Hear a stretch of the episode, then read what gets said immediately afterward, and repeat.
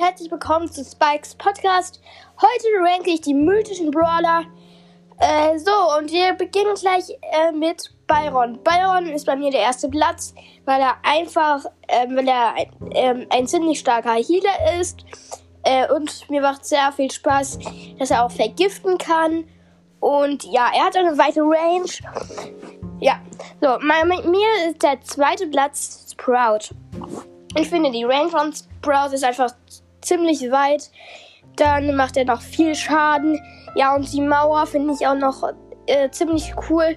Und das Gadget, das mit dem, die, man kann die Mauer dann zerstören, aber kriegt die Ulti wieder. Das finde ich auch total cool.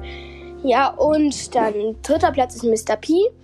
Äh, ich finde Mr. P total cool, dass der, dass, wenn der Schuss ein, etwas trifft, dass, das, äh, dass der Koffer dann aufspringt und dann weitergeht.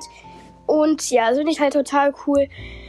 Und ich finde auch die kleinen, die kleinen Pinguine halt, die Roboter-Pinguine, finde ich auch total cool, die Ulti.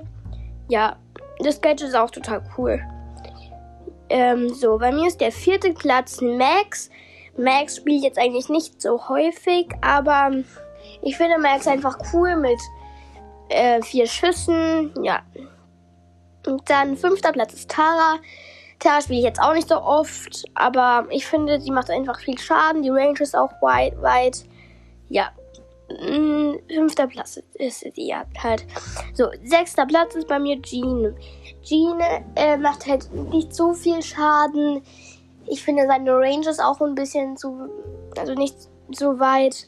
Und ja, das einzige Gute ist halt das nah dran ziehen. Das kannst du aber, ich das kannst du in Solo schaudern, würde ich nicht Tree nehmen, weil du, falls du einen Bull ranziehst oder so, dann bist du direkt verloren. Äh, ja, und dann siebter Platz ist Mortis. Mortis mag ich überhaupt gar nicht, äh, weil er sich, weil er, sein, weil er mit seinen, sich mit seinen Schüssen bewegt.